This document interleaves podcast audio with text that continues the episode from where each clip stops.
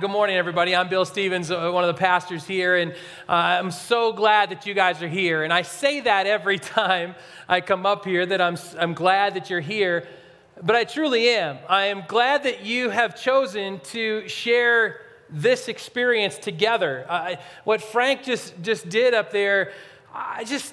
I, I, that's the first time I've seen it. I like to watch it for the first time, just like you guys do. I want to be able to just watch it and just experience what he's saying he brought in the messiness, the messiness of life.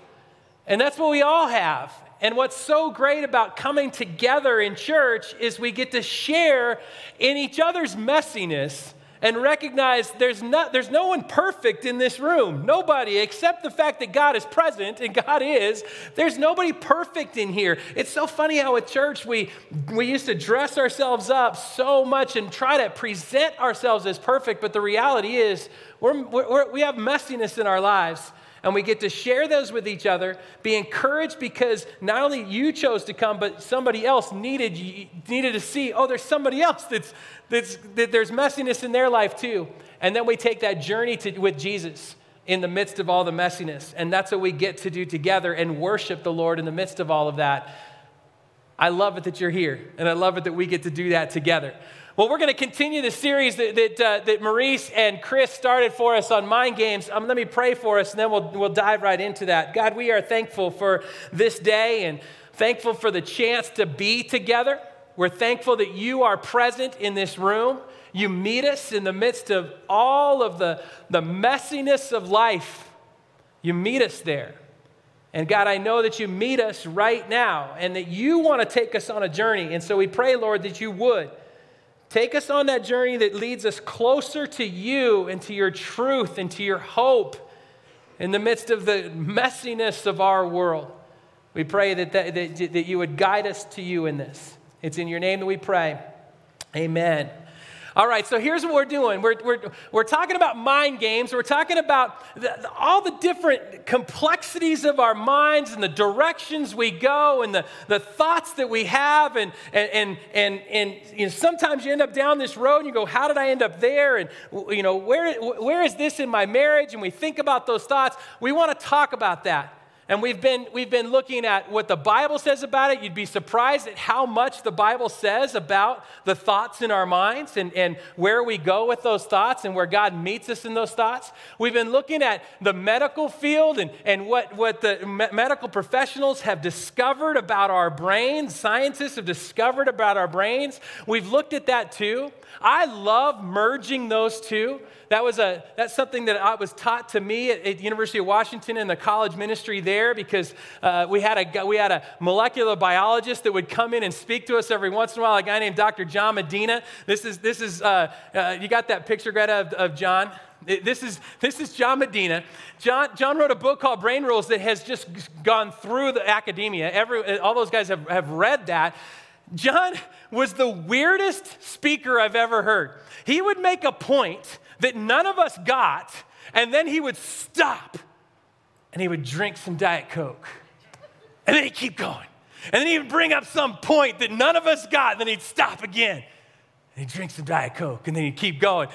He was brilliant. We didn't know what he was talking about because he was too brilliant for it. But what he would say that so stuck with us, what John would say, is he'd say, Look, every bit of scientific discovery on the complexity of the brain that was his expertise, every discovery that would be made around that only enhanced his faith in Jesus. Because he said, he said, what would happen is we discover something as we're, as we're, as we're doing research on, on, on Alzheimer's or doing research on, on, on traumatic brain injuries. And we, he'd say we do that research and we discover that the, the unbelievable, phenomenal complexities of the brain. And he's going, and God created this. This was his puzzle. And he said, so every time I discover something or we discover something in that field, He's just going, Do you see how unbelievable God is with His creation? That He created our brains that way. And as a college student that's putting the pieces together of faith, you're listening to that going, Yeah, I need to hear that. What God is doing and how God is putting this all together. And so, so we've been looking at that over these last couple of weeks, and we've looked at Maurice brought something up a couple of weeks ago. He said that that, that medical research has found that we have between eight and twelve thousand thoughts in our day. And, and that, was a, that was a number that's like, wow, we, we have the amount of time in our day to have eight to 12,000 thoughts that go through our brain. Well, one of the things that Maurice didn't point out in that, one of the things that he, that he, he, he's decided to not go that direction, was that 500 of those thoughts, of the 10,000, so say 5% of those thoughts, are thoughts that are unwanted, unintentional, or intrusive. 500 of those 10,000 thoughts are unwanted, unintentional, or intrusive thoughts. You know, that thought that you have where you just go, why did I even think that? What kind of person am I? That, that unwanted thought. That intrusive thought that you're just going, wait, I was, I, you're, in a, you're, you're in a quiet time. And the next thing you know, you're thinking about what happened the night before on The Bachelorette, and you're going, where did that come from? Well, I, we get 500 of those a day. And you might say, well, 500 of those thoughts, that's not that many.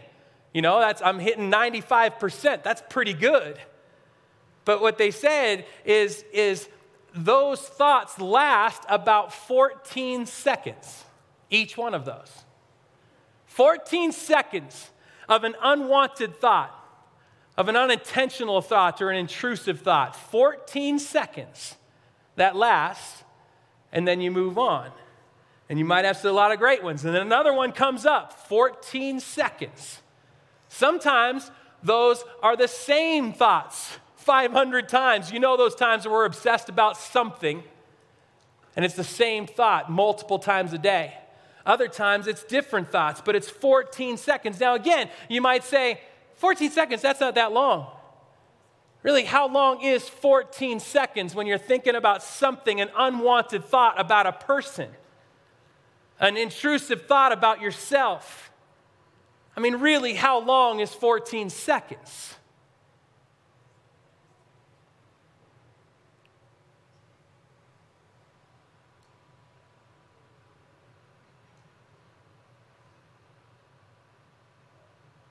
Long enough, right? Long enough? 14 seconds to think something about somebody or think about yourself that's an unwanted thought?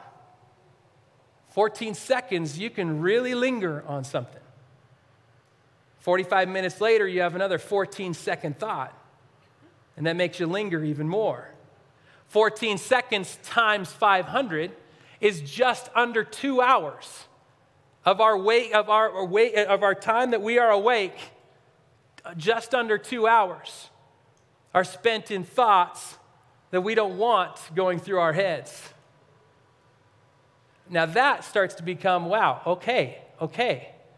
Uh, now I'm looking at these going 14 seconds, only 5%, but man, that can take up a lot of our day, especially when it's a thought that repeats itself over and over again. That's when we start, and we all know it. I think we all know it. You know it, those, those thoughts. I mean, sometimes it comes, it comes randomly. You're not expecting that thought to come, and, and you're at a staff meeting, and, and, a, and your boss points something out that you did wrong. And you now have a 14 second thought. Now, that 14 second thought a lot of times starts with that person that pointed it out.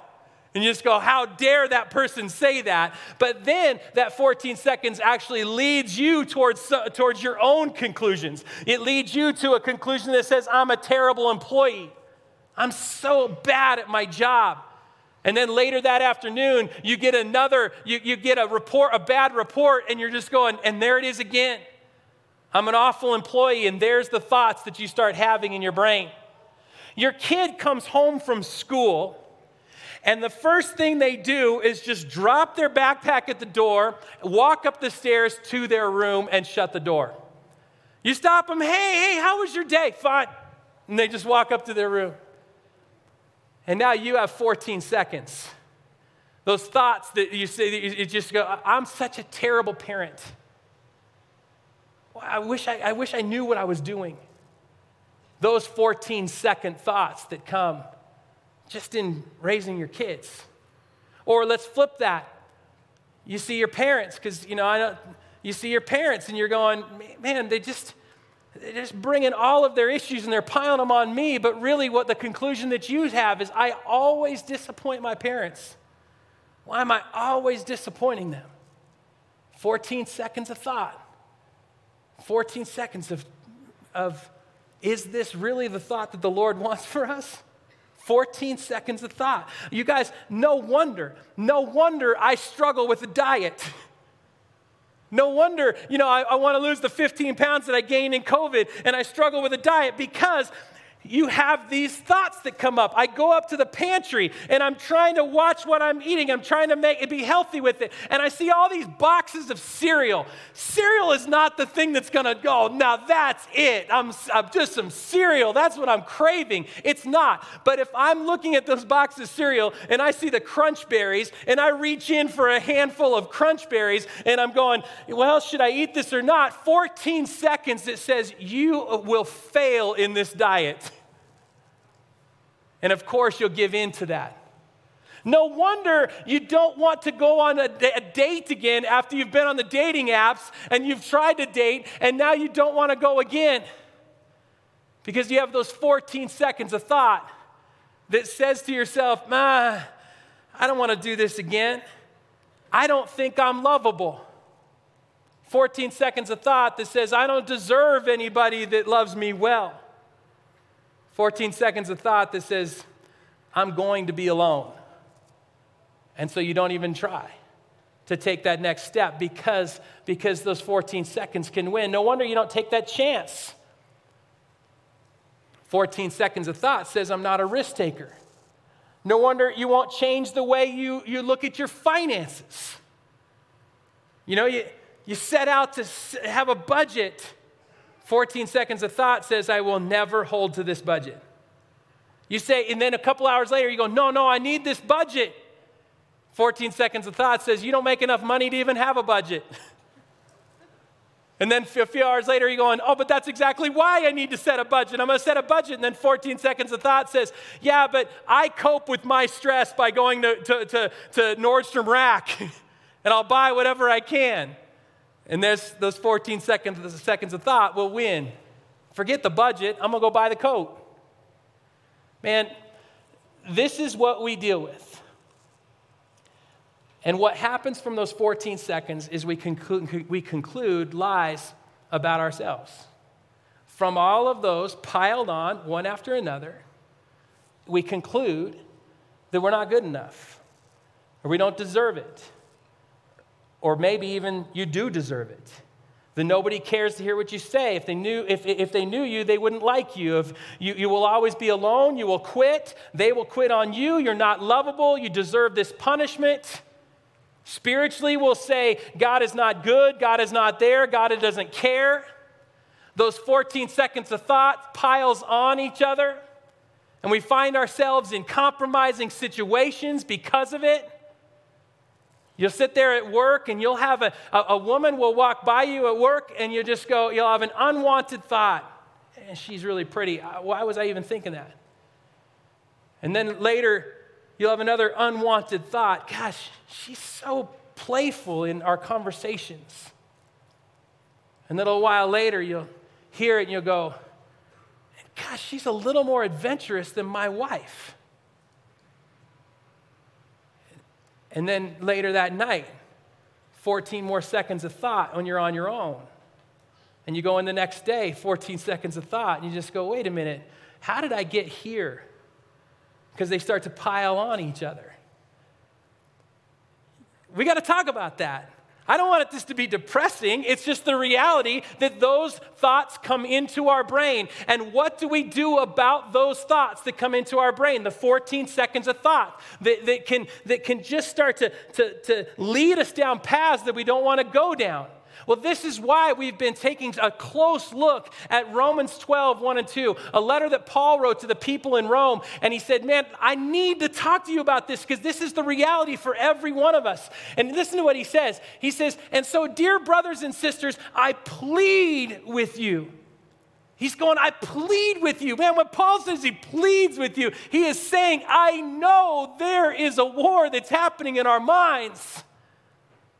And I'm pleading with you that we've got to do something about that because if those if we keep allowing those 2 hours to win over time, it will win. He says, So I'm pleading with you to give your bodies to God because of all that He has done for you His love and His grace and His mercy and His power and His presence and His peace and all of what God has done for us. He's saying, I need you to recognize who God is and to offer your bodies to that truth. He says, let them be a living and holy sacrifice, the kind you'll find acceptable. He says, this is the way you worship Him to center and focus and drive in the direction towards God. Because if we don't, these thoughts will run us over, is what he's saying. He says, don't copy the behavior and customs of this world. The behavior and customs of this world are those thoughts that lead to patterns.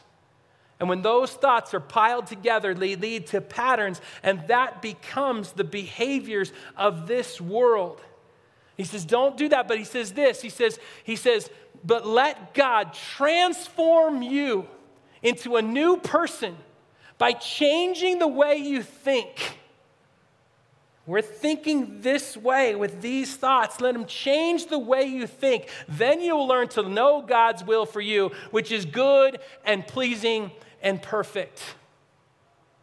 See, God wants to transform our mind that recognizes in these situations, that recognizes the power that God gives you. That same power that raised Jesus from the dead is within each one of us through the Holy Spirit. And He wants us to recognize the power of God when we're starting to go down this, this path. The, we want to, he wants us to recognize the love that God has for us when we're concluding that we're not lovable.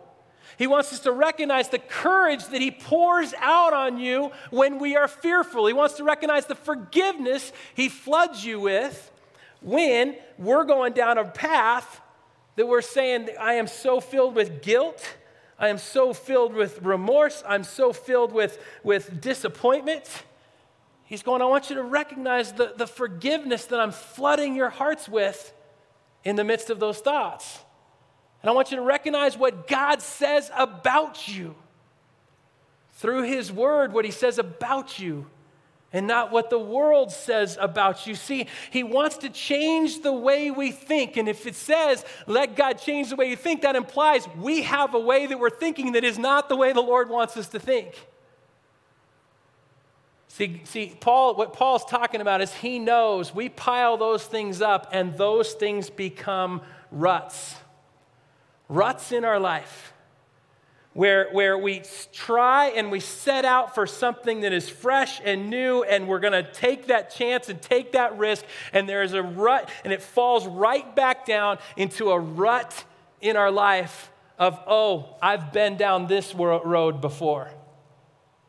When you think back at some of the some of the examples that I gave, you know, the dating one, the rut in the in your life, for any of you guys that are in the dating scene right now, you know, I, I start out and, I, and you want it to be, you think about it like you're driving down the road with fresh snow and then the ruts of the snow. It's the fresh snow, and you're driving down the road and you go, okay, I'm gonna try this. I'm gonna try this. I'm gonna date. I'm gonna try this again. I'm gonna risk. But your car just falls back into that rut and now you're driving in the rut that just goes, oh, I know where this ends. This is, this is just disappointment. I know where this ends. This ends with me being alone again. I know where this ends. I'm never going to be able to love unless I fully compromise. I know where this ends. And that's the rut that we have to the point that you're going, I don't even know if I want to start because I know the rut that it's going to lead me to. And that's the when I talked about the diet. You just go, I know where this ends. I will sabotage myself. I know where this ends. I, I, I'll never lose the weight anyway. I know where this ends. I, I, my, my thoughts are around vanity, not around health, and so it, nothing's going to work. And so, so all of that leads you to just going, so what? Why even try? Why even try? Because I'm going to fail. I believe that this is why so many of our marriages are either struggling or we're just cohabitating. I think a lot of our marriages will have a moment where somebody will say in the marriage, they'll say, I, I want fresh snow. I want, I want us to try. I want us to rekindle. I want us to rekindle a passion. I want us to rekindle a, a, a purpose in our life. I want us to rekindle a, a pursuit of each other. I want us to rekindle a pursuit of Jesus. And you say that to yourself that I want us to do that as a, as a couple, and yet you feel that car falling into the rut, into that rut that says, I've tried this before, and all, I, all that came about from this is my spouse saying that I'm nagging them. I've tried this before, and it, it lasts for about two weeks, and then we go back to the same old patterns. I've tried this before, and the pursuit just will not last. And so, why even try? And so we sit in our marriages. Marriages that, I mean, you guys, every single marriage needs each other to say, what can we, what, how are we rekindling?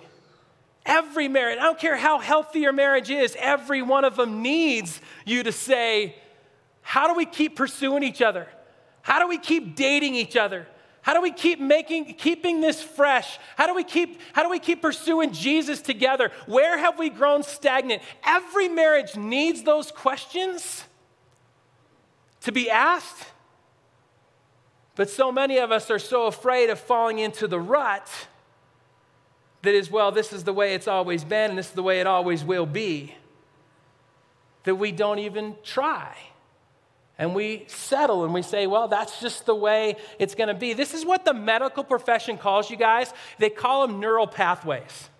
They call them neural pathways in the brain between our brain and our nervous system. And what happens is we develop path, a pathway between our brain and our nervous system on this is the way things go. And, and what happens is when it's been negative, we conclude, I've been here before and it'll never change. I've, been, I've tried this before and it'll end in failure. I've been here before and it'll end in disappointment. And that's the neural pathway that, that, that we start to go down. That's the rut that we go down. Do you know who owns this rut? Do you know who loves this rut? The adversary loves this rut. Satan loves this rut. Now, some of you don't want to believe in Satan, but Jesus says there is an adversary to God, and he is the king of lies. And so, in this moment, in these ruts, man, this is where the king of lies lives. And that's where we conclude the things that we conclude.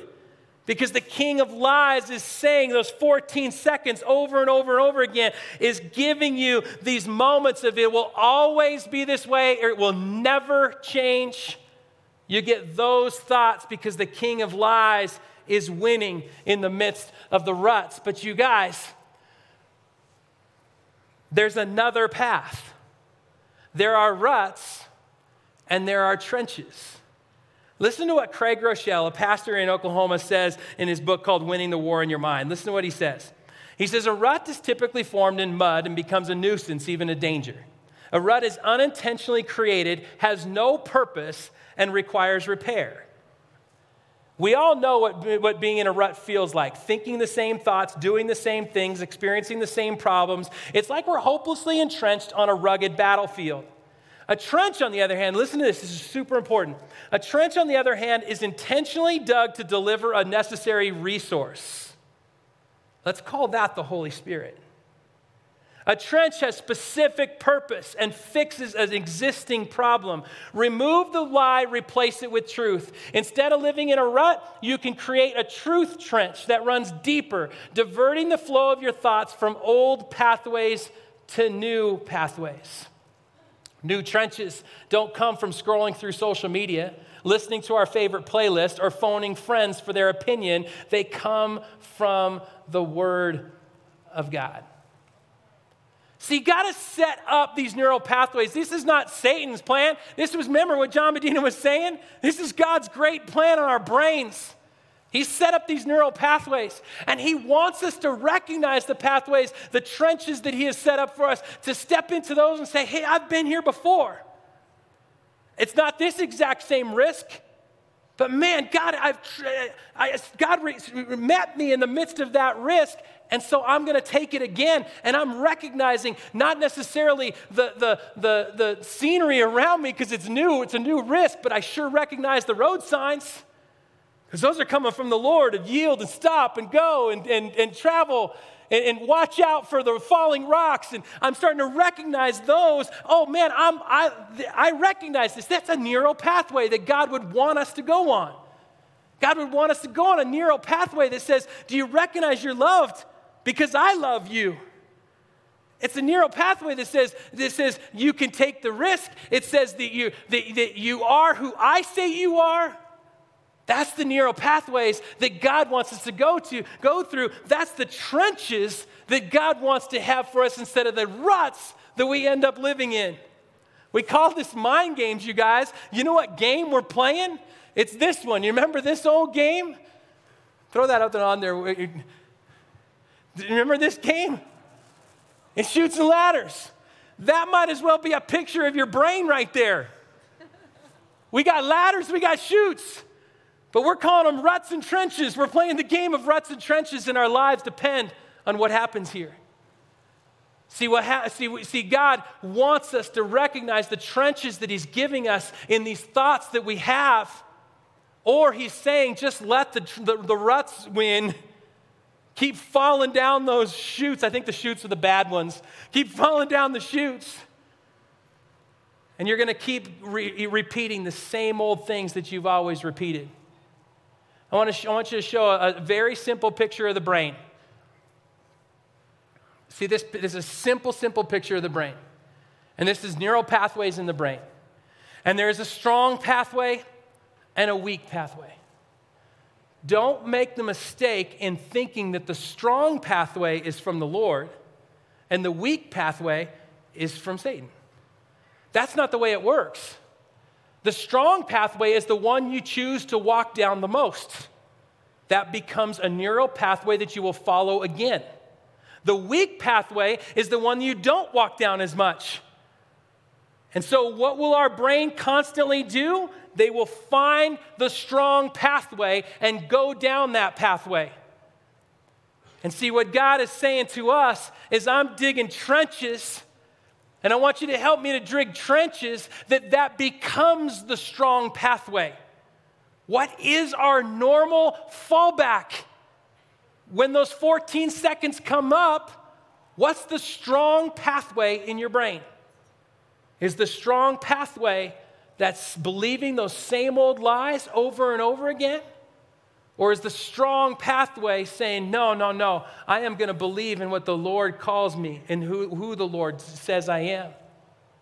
That's a trench versus a rut. And God is saying, I'm, I'm, I, I'm, I'm working with you on building trenches. That's what I love about that passage again. Because when you look at that Romans 12, 1 and 2, it's, it's God's work. God is transforming our hearts and minds. God's transforming our minds to change the way we think. But He's also saying it's our work as well to offer our bodies as a living sacrifice. Set God up to do the transforming work. Tell me this when you wake up in the morning and the first thing you do is scroll through social media, have you set yourself up for God to do the transforming work in your mind? Have you set yourself up for that? When you get on social media and you're scrolling through and you're going, that parent is better than me. They get to do more fun things than me. Those guys have more money than me. You know, you, you just each one of them. Or, or I don't like that person because of the way they post. I don't like that person. And you're concluding these things about them, or you're saying your unwanted thoughts about them. Is that setting you up for your mind to be transformed? When we talk about things like, man, try to, try to give the Lord five minutes of a quiet time, try to give the Lord 15 minutes, half an hour, spend some time in the Word, spend some time in prayer, those aren't things that you just have to do because that's what Christians do. and we're setting up. God's saying, grab a shovel, help dig a trench.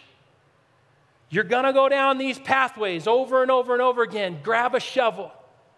I'm gonna do some powerful work here, but I want you to work with me. Because we got, we got to dig some trenches. We got to develop some new neural pathways. That's what God's saying to us. He's going, man, come on, work with me on this. Let me do the heavy lifting. There's going to be a rock in that trench that you will not be able to move, but I'm going to. But let me do some of that work. Now, sometimes you guys, we do that work, sometimes we do it, and we still fall prey to the 14 seconds. You do that work and you're going, God is doing some great work in me. And at the same time, 14 seconds will come up and we'll give in to those 14 seconds. And sometimes that will happen over and over again for us. Well, look, this is what this is. It, it, the, the Bible addresses that specific thing. It's one of my favorite passages in Scripture. It's out of Second Corinthians chapter 10.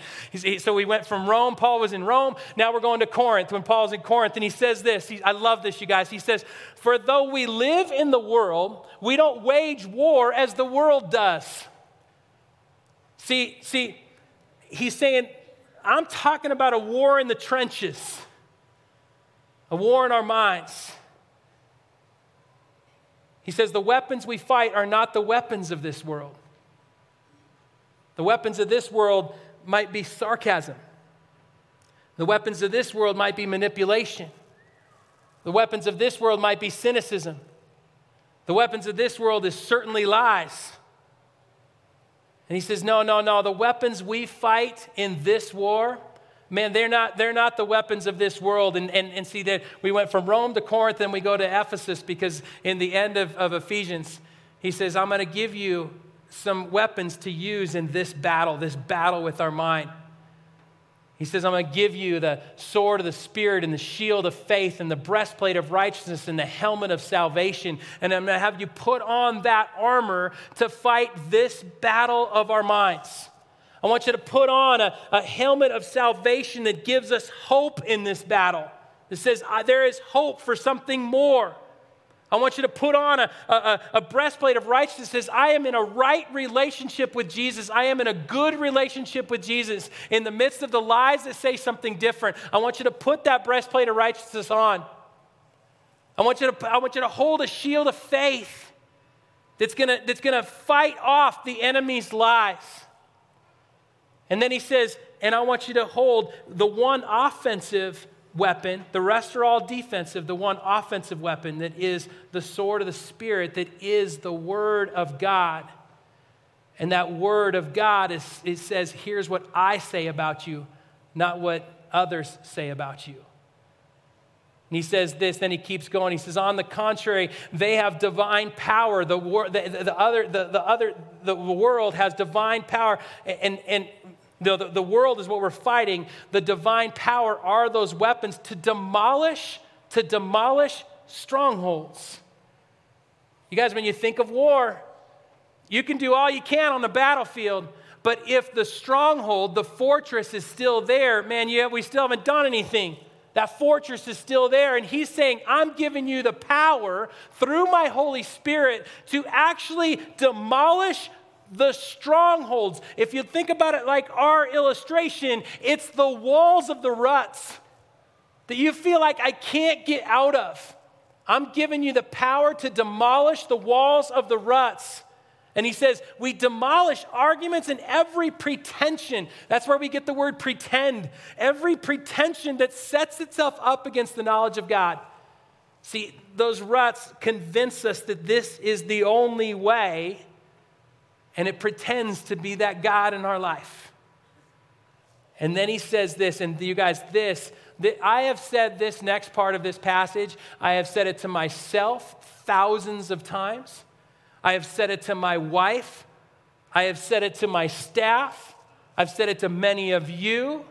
This next line, you guys, is one that we all have to grab hold of. We have to, we have to recognize that we have the power to do this. That God, through those, through what He has given us through His Holy Spirit, when we are fighting the ruts, we have the power to do this. Hear this, you guys. He says, and we take captive every thought to make it obedient to Christ. We have the power to take captive the thoughts, the thoughts that we have, and make that obedient to the truth that we know God is saying instead. The number of times that I've had to say that to myself, to just go, when I'm starting to believe something else, that something else is someone else is saying about me or to me, or I'm starting to believe my own, my own messiness, and I'm believing that I'm a quitter, or I'm believing that I don't have any courage. When I start to believe those things, I got to take those thoughts captive and then put it up against the light of truth and say, What's the light of truth saying instead to me and about me? Jackie will sometimes say something where I'm just going, That is not from the Lord. What you're believing about yourself, that is not from the Lord. God sees you as so much greater than that. And we'll call each other out on that and just say, take that thought captive and turn that, put it up against the light of truth. Is that really who you are? Or is that just what the king of lies is making you believe in the rut that we're in? Let's start digging a trench together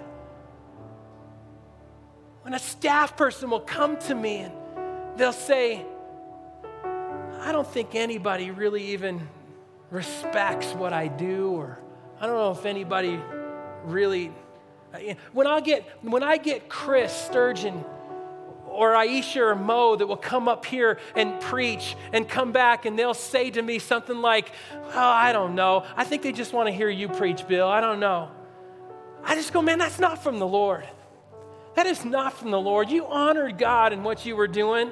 It's not from the Lord for you to now start to second guess and question your effectiveness. You honored the Lord and you surrendered it to God, and now let that sit in that truth. Take that thought captive and make it obedient to Christ. When you have that thought in your marriage, it's not worth trying. It's not worth trying. I'm going to fall right back in that rut. When you, when you have that thought, take it captive. Do we on when we put that up against scripture, does God not care about our marriages? No, he absolutely does. And he says it's worth every bit of effort that you will put. It's worth it. Take that step of courage. And that's that's taking a thought captive,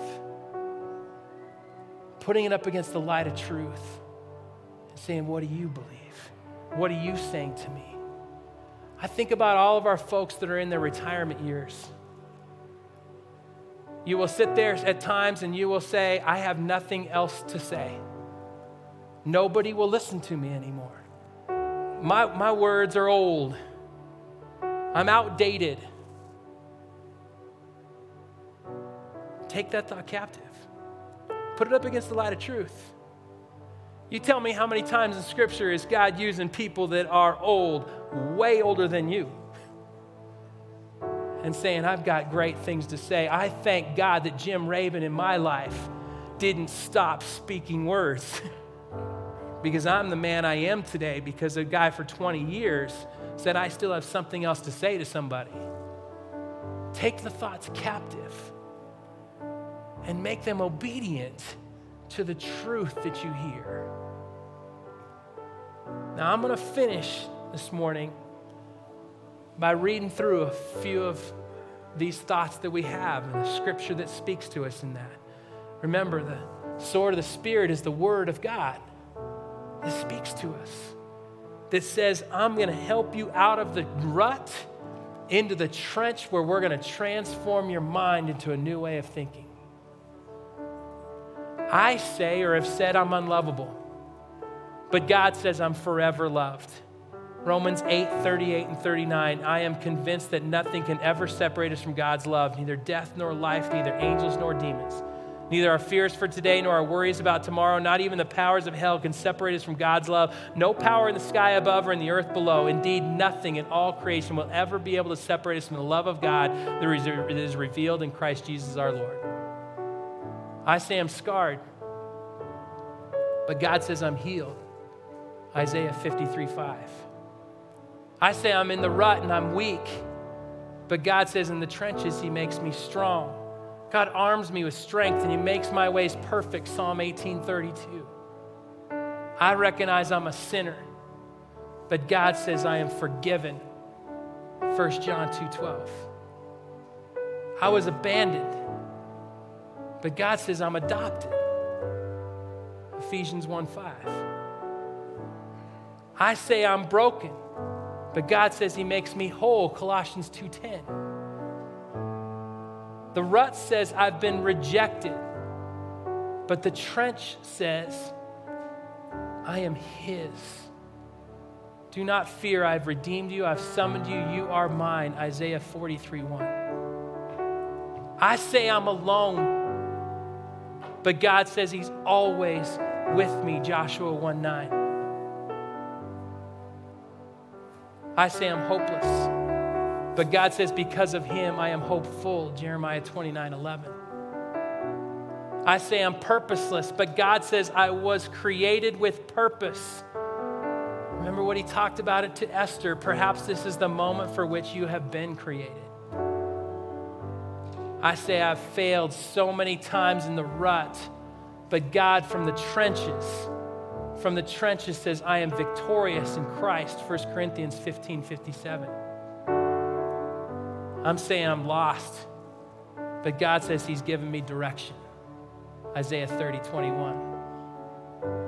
Are you growing tired of these? Every single rut that you will face has a trench next to it.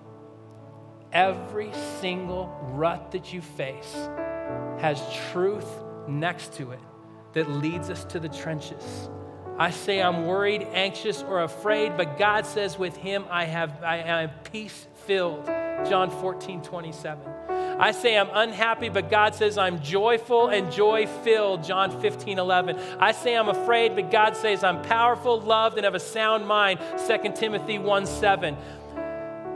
I say I am nothing special, but God says I'm fearfully and wonderfully made. I praise you because I'm fearfully and wonderfully made. Your works are wonderful. I know that full well. Psalm 139 14. And I say that I am worthless. In the rut, the lies say I'm worthless. In the rut, Satan convinces me I am worthless but God says Jesus died because I am worth it. John 3:16. It's a battle. The ruts and the trenches. And we got to win this game of life. We have got to recognize that God's at work and that He wants to transform us. And at the same time, He wants us to grab a shovel and say, Dig the trench with me. Come on. There is a different path, and I want you to learn that path, go down that path, make it a pathway that you, that you recognize, make it the strong one. We will have our 14 seconds every day. We'll have multiple times of 14 seconds. But the 14 seconds do not have to win. Put it up against the Lord. Take that thought captive.